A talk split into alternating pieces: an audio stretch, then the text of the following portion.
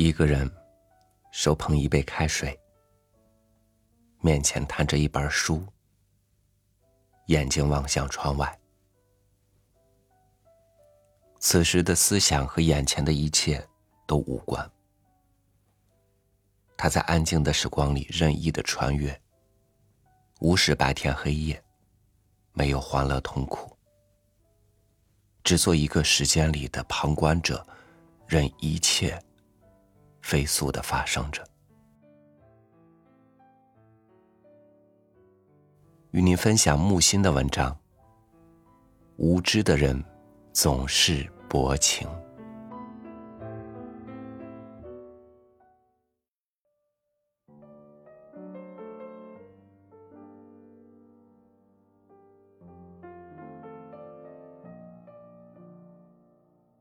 爱情。以三种境界耳。少年出乎好奇，青年在于审美，中年归向求知，老之将至，义无反顾。我追索人心的深度，却看到了人心的浅薄。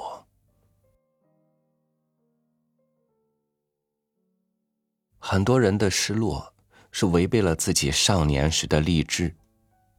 自认为成熟，自认为练达，自认为精明。从前多幼稚，总算看透了，想穿了。于是，我们就此变成自己年少时最憎恶的那种人。万头攒动，火树银花之处，不必找我。如遇相见，我在各种悲喜交集处，能做的只是长途跋涉的归真返璞。看清世界荒谬，是一个智者的基本水准。看清了，不是感到恶心。而是会心一笑。生命好在无意义，才容得下各自赋予意义。如果生命是有意义的，这个意义却不合我的志趣，那才尴尬狼狈。无知的人总是薄情的，无知的本质就是薄情。一个爱我的人，如果爱的讲话结结巴巴、语无伦次，我就知道他爱我。悲伤有很多种，能加以抑制的悲伤，未必称得上悲伤。常以为，人是一种容器，盛着快乐，盛着悲哀。但人不是容器，人是导管，快乐流过，悲哀流过，导管只是导管，各种快乐悲哀流过流过，一直到死，导管才空了。疯子，就是导管的淤塞和破裂。一流的情人，永远不必逊远。永远不会失恋，因为我爱你，与你合设。我好久没有以小跑紧步去迎接一个人的那种快乐了。没有比粥更温暖的了。念与毕生流离红尘，就找不到一个似粥温暖的人。从未见过一只鹰飞下来，蹲在地上看蚂蚁搬家。我明知生命是什么，是时时刻刻不知如何是好。所以，听凭风里飘来花香泛滥的街，习惯于眺望命题模糊的塔，在一顶小伞下大声讽评雨中的战场。任何事物，当它失去第一重意义时，便有第二层意义显出来。时常觉得是第二重意义更容易由我靠近，与我适合，犹如墓碑上倚着一辆铜车，热面包压着三页遗嘱，以致晴美的下午也就此散布在第二重意义中而俨然迷路了。我别无异乐。每当稍有异乐，哀愁争先而起。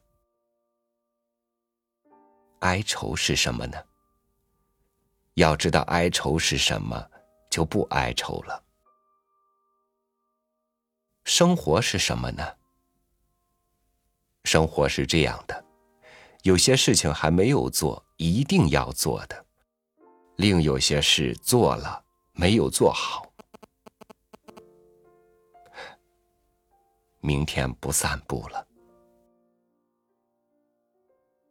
眼看一个个有志青年熟门熟路的堕落了，许多个人加起来，便是时代。爱一个人，没有机会表白，后来绝迹绝念。再后来，消息时有所闻，偶尔也见面。幸亏那时未曾说出口，幸亏究竟不能算真的爱上。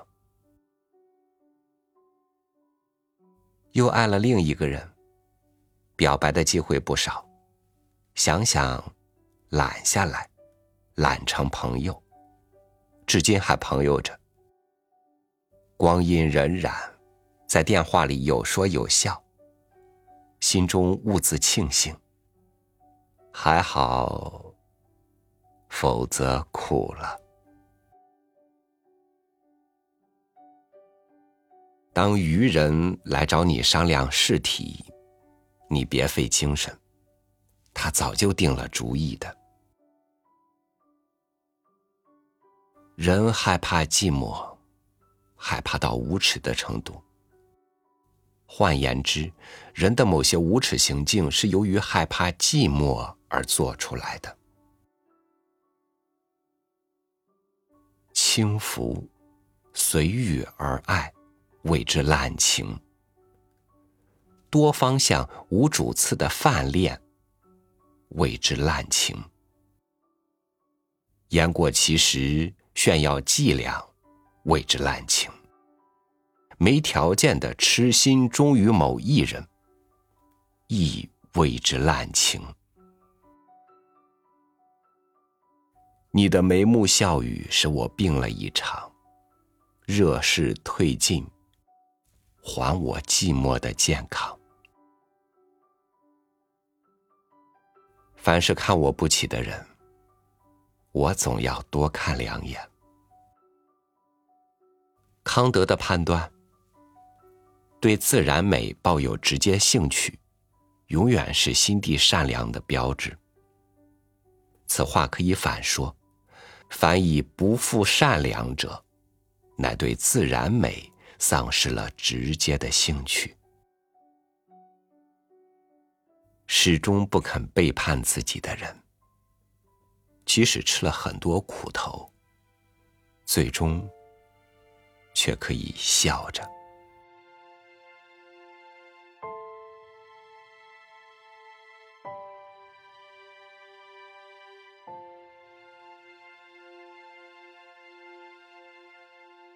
人们仿若在无尽的虚幻中演变，只有在痛在苦的时候，才短暂的回到真实。始终在梦里的人，怎么能爱得了这个世界呢？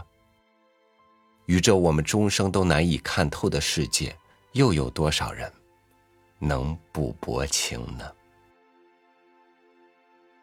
感谢您收听我的分享，欢迎您关注微信公众号“三六五读书”，阅读节目文本。收听更多主播音频，我是朝宇，祝您晚安，明天见。